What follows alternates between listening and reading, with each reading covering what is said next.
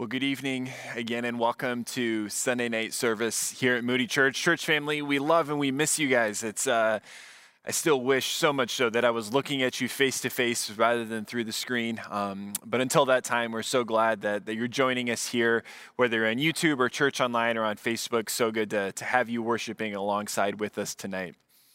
We are finishing tonight our series. Um, talking about hope.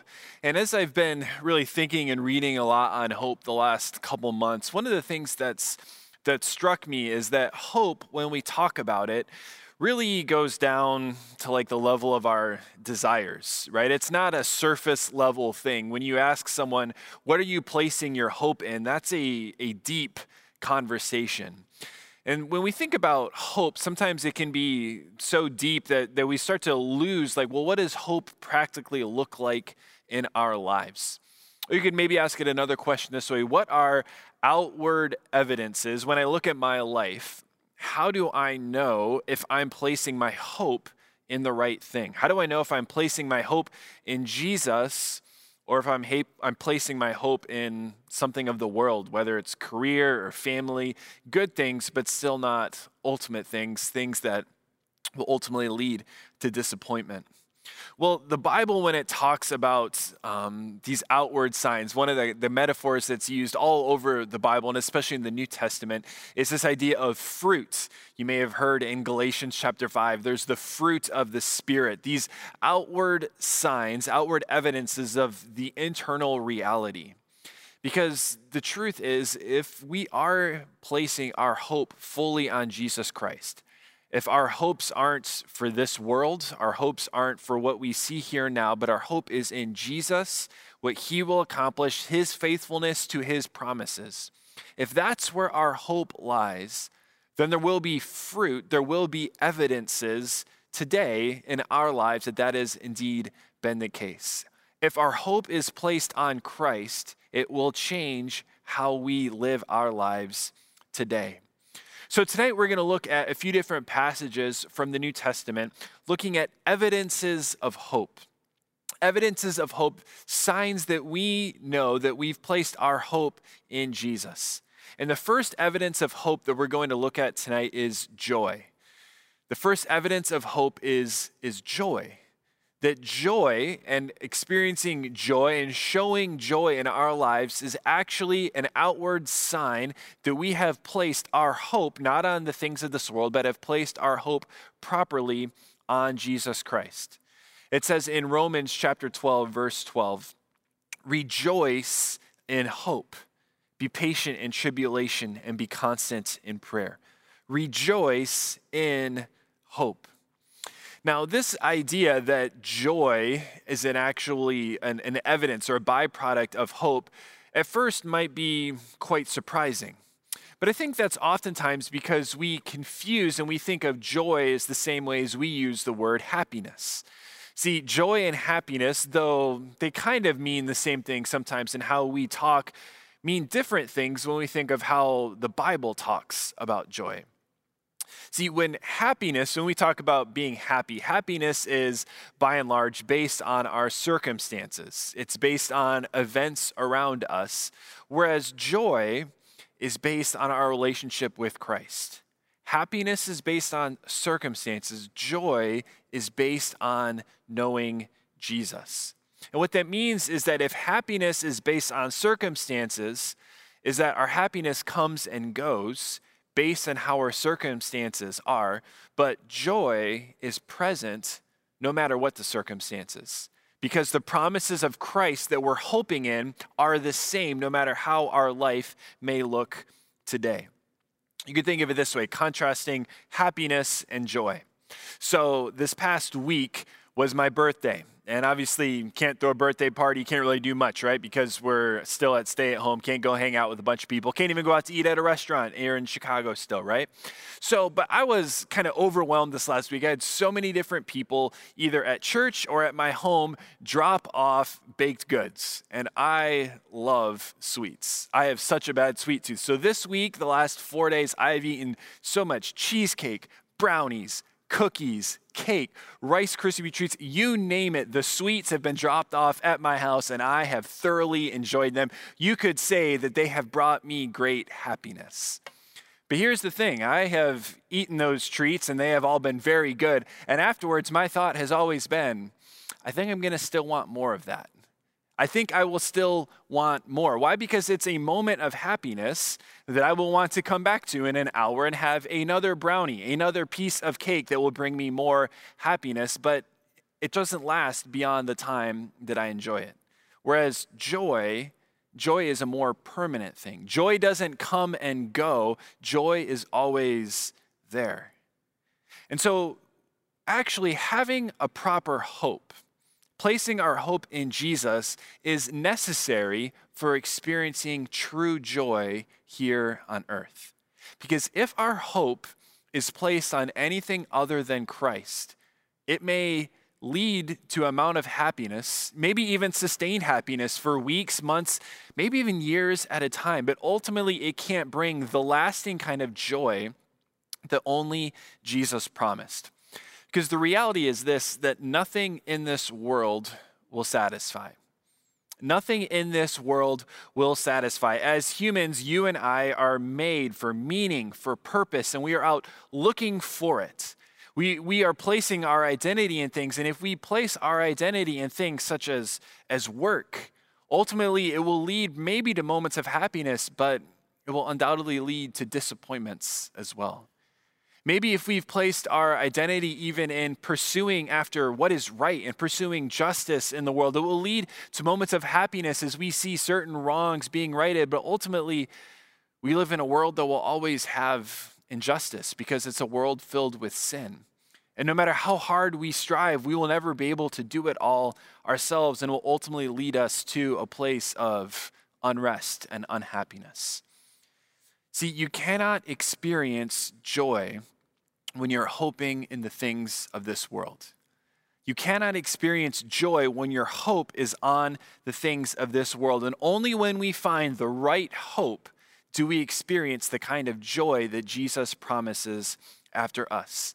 And get this because our hope in Jesus is sure, it doesn't go up and down, it doesn't fade on or off. Because our hope in Jesus is sure, we can be joyful no matter the circumstances.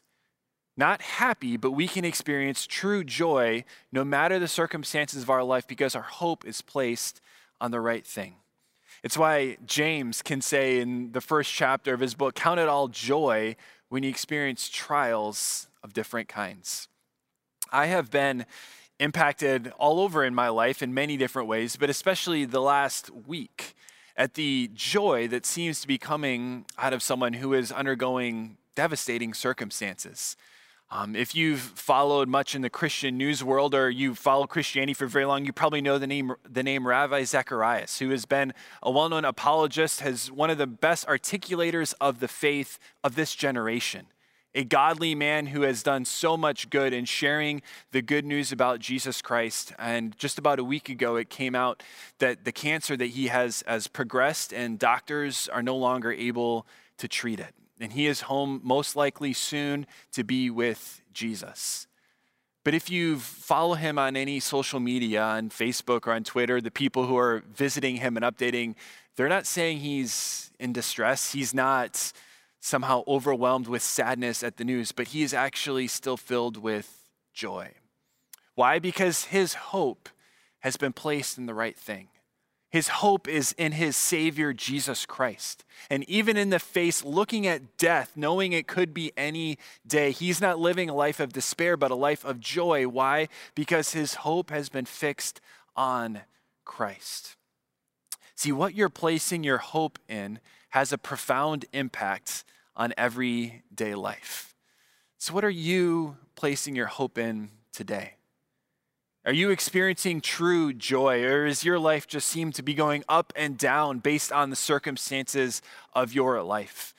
You know, the last couple months, our circumstances have been up and down, mostly down for a lot of us, and we don't really know in the future if that will change. But as followers of Jesus Christ, we don't have to live in despair because we have joy, because our hope in Christ through all of this and through whatever will come has never changed. And so we can be people who have joy because of the hope that we have. The second evidence of salvation, excuse me, of hope, the second evidence of hope that we see in this passage is boldness. Boldness, the ability to, to be bold in different ways that we're going to talk about because of the hope that we have in Jesus Christ. Paul references this in 2 Corinthians chapter 3 verse 12 talking about kind of what has come before and this hope that we have now in Jesus. He says, "Since we have such a hope, we are very bold." Since we have such a great hope in Jesus, we are very bold. He talks about how what we have in Jesus is so much more glorious than anything that the Old Testament even could comprehend. So much so that Paul, even in this passage, compares himself to Moses and says, What we have is even more glorious than that. What does Paul mean here when he talks about how the hope leads him to boldness? One commentator said it this way that it's Paul's ability to speak freely and openly and to give honest criticism to others to help them become more like Christ. A bold life to help others become more like Christ. Why? Why can we live bold lives? Well, it's because our hope isn't in this world or the opinions of others, but our hope is in Jesus. And when our hope is placed there, we will see in us a, a sense of boldness not brought about by our own efforts, but actually by the Spirit within us, God's Spirit who dwells in each and every believer. So when we think about hope producing boldness, where do we, where should we, as followers of Jesus Christ, be seeing this play out in our lives? Where do we need to be bold in our lives? A few different ways. The first place that we need to be bold in our lives is we need to be bold in evangelism. We need to be bold in evangelism. Evangelism is kind of the Christian word, if you would, for, for sharing our faith, for telling others about the good news of what Jesus Christ has done for us. As I was studying this word bold this past week, I was struck at how many occurrences in the New Testament occur in the book of Acts.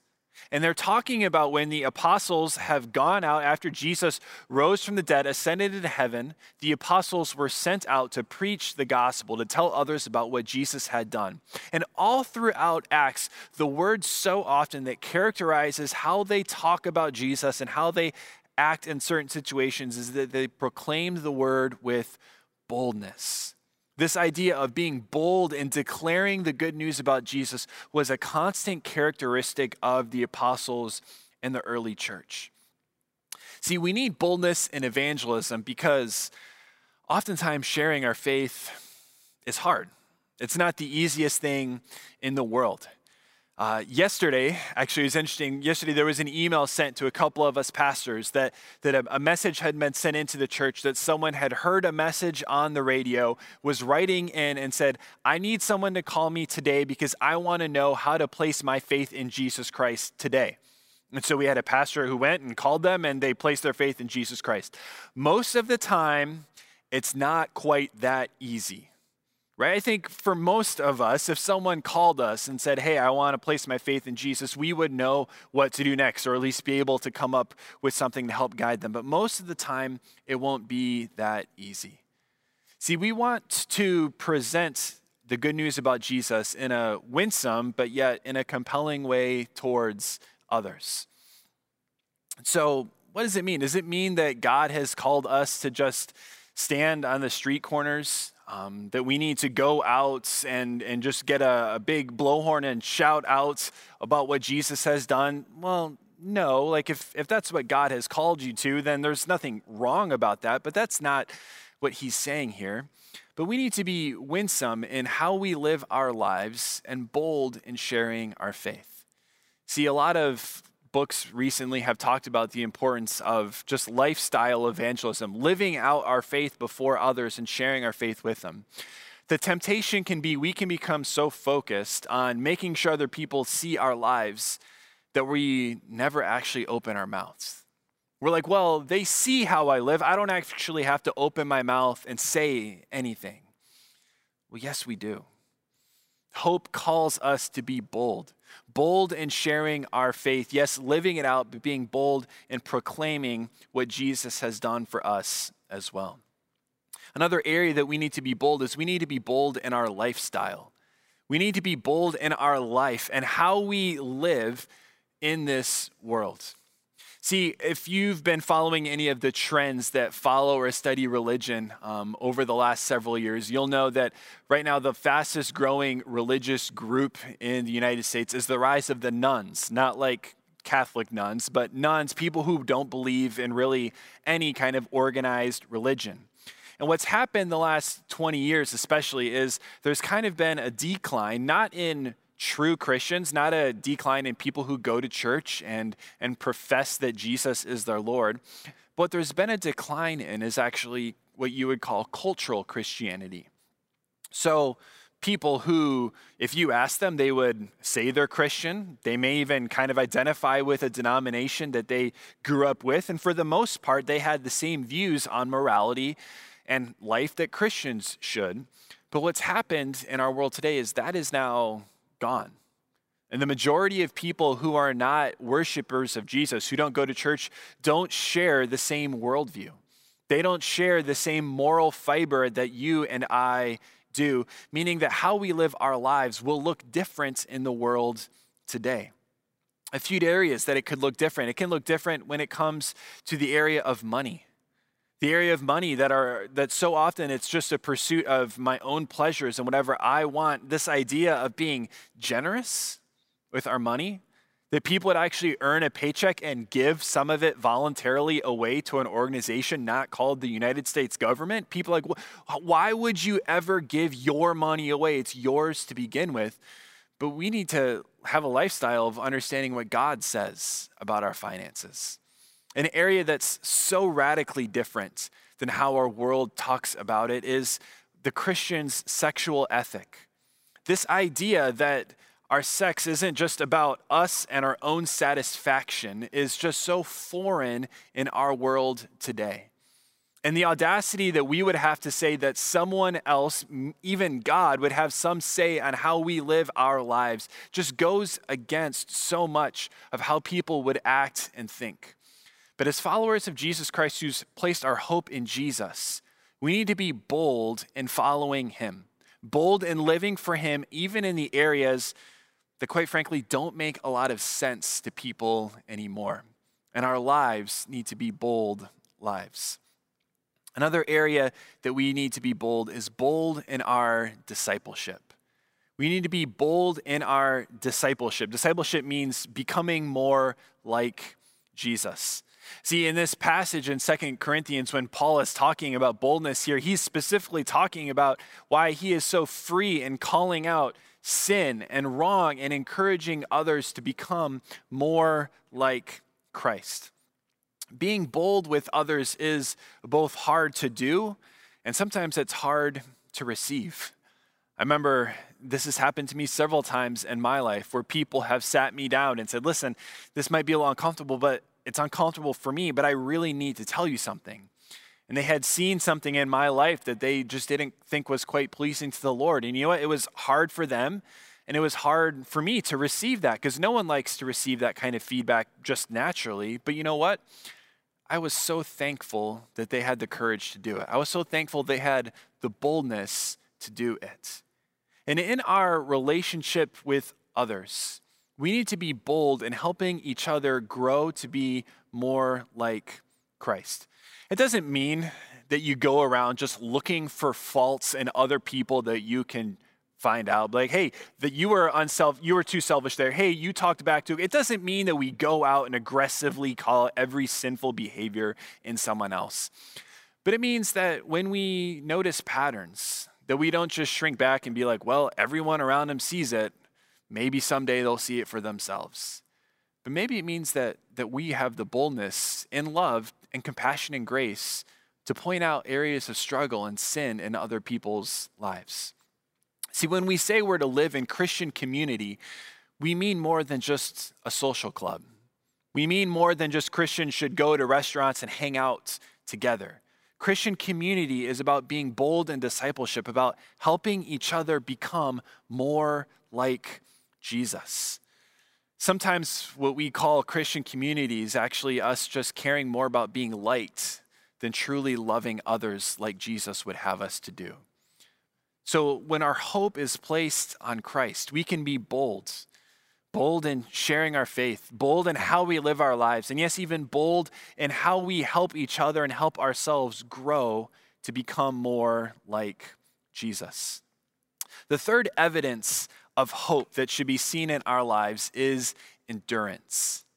Endurance, this ability to pursue, to, to keep on going, perseverance, steadfastness, that we don't give up, that we keep on going.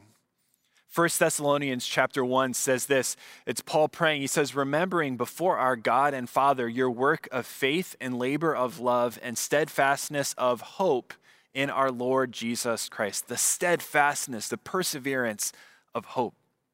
In a passage we looked at a few weeks ago reminds us of this in Romans chapter 5. It says this We rejoice in the hope of the glory of God. Not only that, but we rejoice in our sufferings, knowing that suffering produces endurance, and endurance produces character, and character produces hope, and hope does not put us to shame.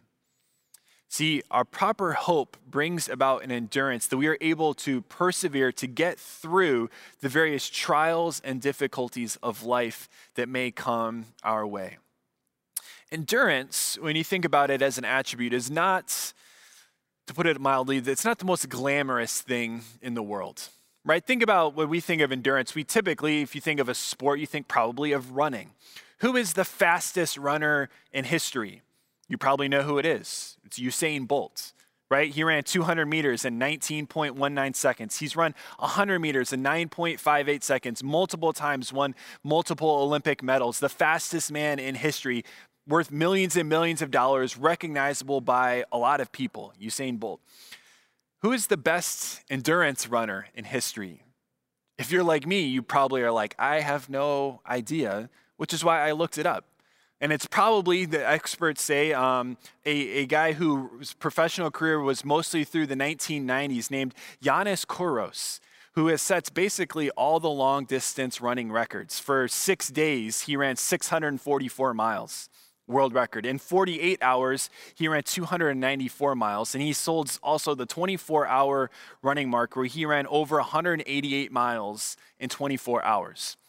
To put that into perspective, that's 7 minute 38 second miles for 24 hours straight. I have done that once for a half marathon and I thought I was going to die. This guy did it for 24 straight hours, 188 miles. But you've never heard of him because it's not the most glamorous thing. And when we think of endurance in our own lives, it's not the most glamorous attribute that we want about ourselves. I mean, think about it. If you could pick what you were known as, maybe you don't want to be, I want to be known as the most loving Christian, the most joyful Christian, the most kind Christian, not the Christian who has the most endurance, the most steadfastness, who has practiced the most perseverance. No one sets out wishing that they would be known for their endurance. But the reality is is that difficult times come for all of us. And some of us depending on the path that God has for us will go through more tribulation and hardship than others. And the key to lasting, the key to getting through all of those things is that our hope is placed on Jesus Christ. That passage in Romans 5 suffering produces endurance, which produces character, which produces hope. See, we need people who have endurance, who have character in our world today. God uses the struggles of our lives, He uses the hardships that we have to shape us for His purpose. And how do we get through the difficult times? It's by placing our hope in Jesus. So if you're in the midst of suffering, of hardship, of pain, if you've been impacted, especially for those of you who have had hours reduced, hours cut, who have people who you are close to who are sick, if there's a greater sense than normal of uncertainty and unknown, and you're feeling kind of overwhelmed in the moment, how, how should we respond? Well, when we've placed our hope in Jesus, we can know because his promises for us never fail, no matter what comes our way, we can keep going. We can get through whatever the struggles of this life may be because our hope is placed on Jesus. Now, I've told this story before, but as I thought this week of a story in my own life where I just had to keep going, my mind was brought back uh, to, to a race I did, I believe it was about five or six years ago. Actually, the first Ironman competition that I ever raced. I was uh, an Ironman is a 2.4 mile swim, 110 mile bike ride, and you cap it off with a marathon. I was about halfway through the bike, 50 or some miles in, when my legs started to cramp. I got off the bike after 110 miles. I had to have two people actually help me off because when I got off the bike, my legs cramped so bad I could not bend my knees, and I only had a marathon to go. So, what do you do when time wise I look down? I still had, you have 17 hours total to complete that race. I had about eight hours to go to cover 26 miles. What do you do when your legs are locking? Well, you just start moving forward down the road and you just tell yourself, I just have to keep going. I just have to keep going. And you just put one foot in front of the other. And no matter how much it hurts, no matter how much pain you're in, you just say, I've just got to keep going. And you start to think, of, man, what it will be like to cross the finish line. Don't focus on how bad it hurts, how much this next step hurts, but focus on the finish, on the goal that I'm working towards. See, for some of you today, you find yourself in a lot of pain, a lot of hardship, and you don't even know how you can take that next step. You don't even know how you can find the strength to get through whatever issues you may face tomorrow. Put your hope in the end goal, in Jesus that you will be with him, that his promises towards you are always yes and amen, that he will be faithful to you. And as you put your hope in him, you will find each and every day the strength to get through whatever is coming your way. See, when we place our hope in Jesus, we can keep on living for him. We can keep on serving him. We can keep on praying for others. We can keep on loving our spouse. We can keep on parenting our kids. We can keep on loving Jesus because our hope is placed on Him. No matter how hard things get, we know that He will never disappoint. So, are, see, are you seeing these signs in your life? Are you seeing a joy that is there no matter what circumstances may come your way? Are you living boldly because your hope isn't placed in the opinions of mankind, but your hope is placed on Jesus? And so your life can look different than the world's. And are you someone who has endurance? Are you able to get through things not because of your own strength, but because of the strength Jesus provides as we place our hope in Him? God, we do thank you that as your word promises us, no one whose hope is in you will ever be put to shame. God, and you provide for us exactly what we need, exactly when we need it. God, and for those who are today in the midst of trial and difficulty, would you help them to put their hope in you, to take their eyes, even for a moment, off of their circumstances and instead to place them on their Savior, and to see that you will provide a way even when we don't see a way. God, would you give us joy? Would you give us boldness as we live out the hope that you have called us to, not looking to the things of this world to satisfy, but ultimately looking to you? We pray all these things in Jesus' name. Amen.